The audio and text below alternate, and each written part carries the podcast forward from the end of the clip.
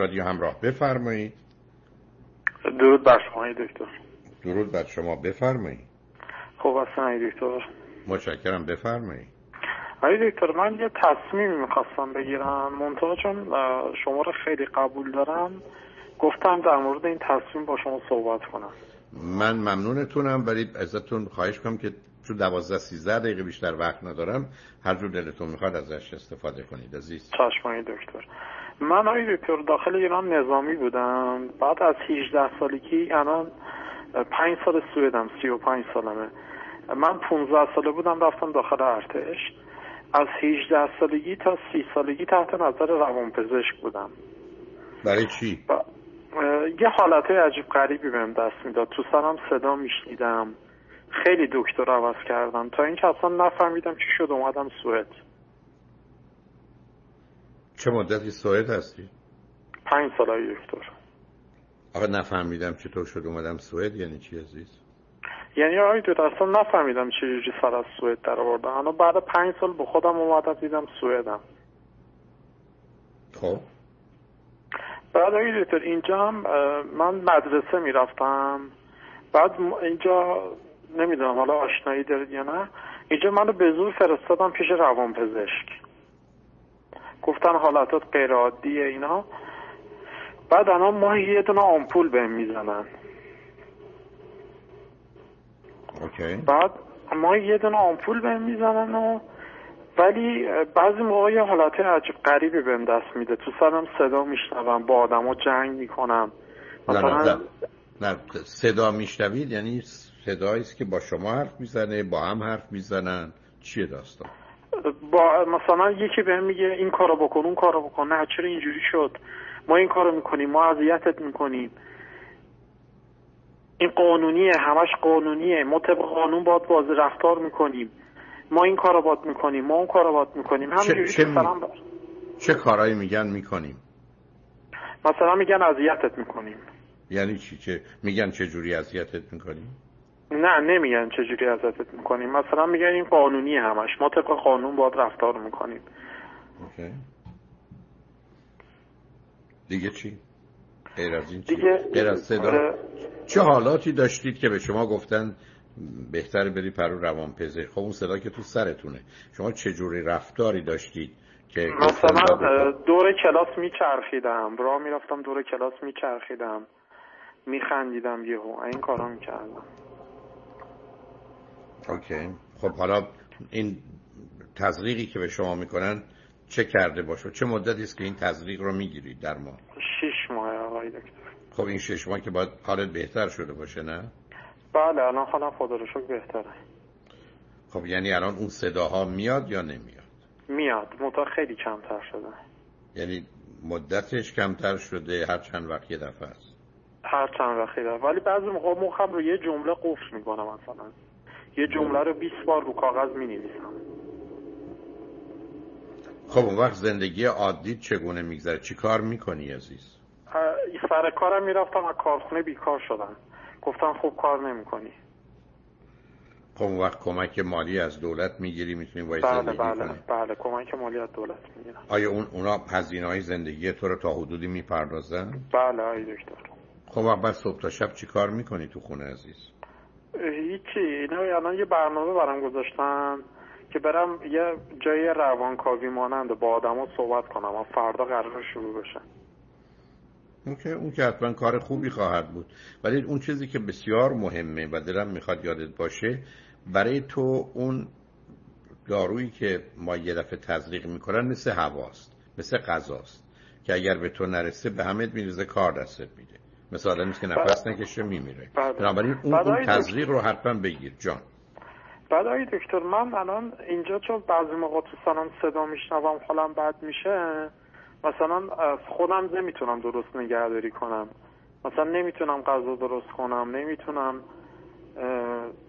خونم رو تمیز کنم، بعضی موقع یه حالت خیلی بدی بهم دست میده. الان که دارم با شما صحبت میکنم حالم خیلی خوبه. بعد من چون تو ایران تحت نظر روانپزشک بودم، پرونده روانپزشکی داشتم، اما پزشک ارتش نمیرفتم، میگفتم پزشک ارتش خوب نیست و اینا، میرفتم پیش پزشک خصوصی. بعد الان بعد پنج سال به خودم اومدم دیدم تو سوئدم، اصلا نفهمیدم چجوری مهاجرت کردم، یعنی بعد پنج سال متوجه شدم.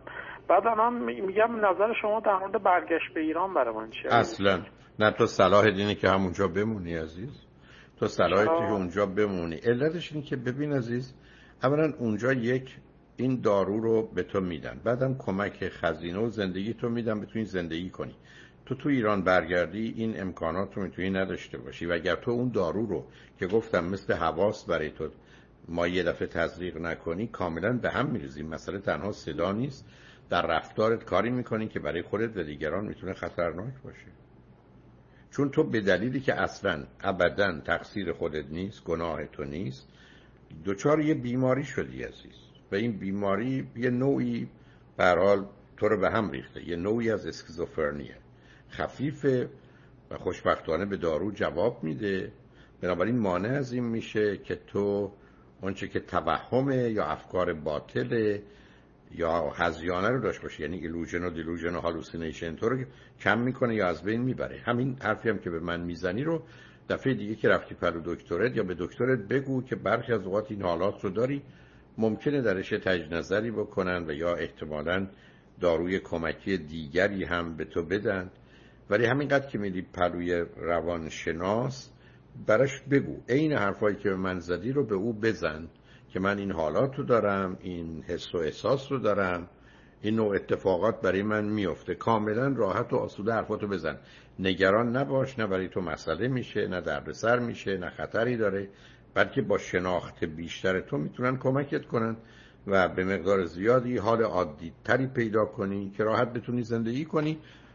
ما یه دفعه میری تزریقتو میکنی و میای، چون تزریقه برای تو لازمه، روانکاوی و روانشناسی هم کافیه. شاید این میانه به تو یه دارویی هم بدن که کمکت بکنه که این حالاتی رو که تو داری الان راجبش حرف میزنی که وارد مرحله هذیان یا هالوسینیشن شده، اینا رو اگر کمی هم ازش مونده بذاری کنار و بهت اجازه بده تصمیم درست بگیری، انتخاب درست بکنی، خودت رو و دیگران رو به زحمت نیندازی.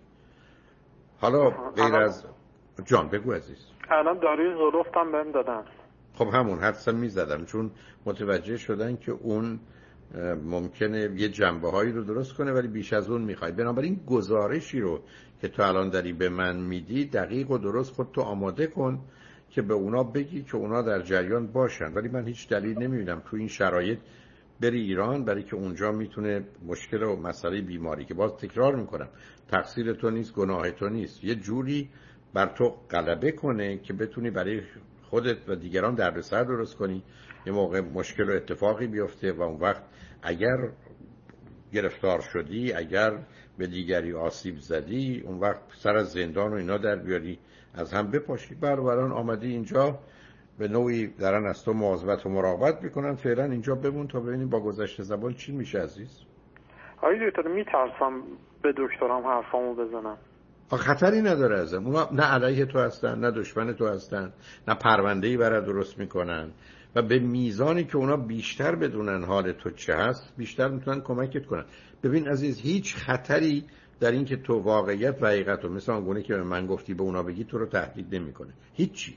اینو مطمئن مطمئنم عزیز، بنابراین حرفاتو بزن، چون همطوری گفتم برخی از اوقات یه داروهای کمکی بهت میدن که این حالات بدی که برخی از اوقات تجربه میکنی رو نداشته باشی و بتونی به حال عادی برگردی و زندگی کنی. خوشبختانه مورد تو اونقدر سنگین و شدید نیست که با این دارو میتونی اون رو اداره و کنترل کنی، و این انتخاب و تصمیمی که گرفتن با حرفایی که من میزنی بسیار تصمیم درستیه، یعنی پزشکاشون یا روانپزشکاشون آگاه بودن، تصمیم درست کردن. باز جمله رو تکرار میکنن، از پدر و مادر و هر کسی دیگه تو زندگی با تو مواظبترن، مهربونترن، علیهت کاری نمیکنن، به زحمتی تو رو نمیاندازن، هیچ کدوم از حرفای تو علیه تو استفاده نمیشه، فقط به نفع تو هست و کمکت میکنن. مثل آدمی که بگه من تشنمه بهش آب میدن، بگه گرسنمه بهش غذا میدن، بگه سردمه یه لباسی پتویی بهش میدن، یعنی گفتن تو هیچ مسئله و مشکلی رو به وجود نمیاره. بنابراین به اونا اعتماد و اطمینان کن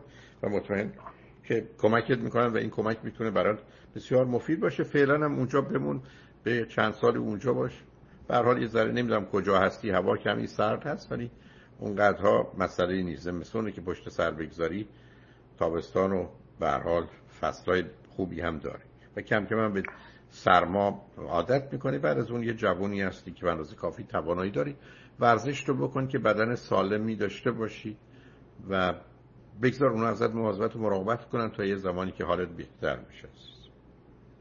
آیتر من ایرانم بودم، روزای آخر پیش دکترم رفتم، دکترم گفت برنامه‌ت برای آینده چی؟ گفتم میخوام مهاجرت کنم.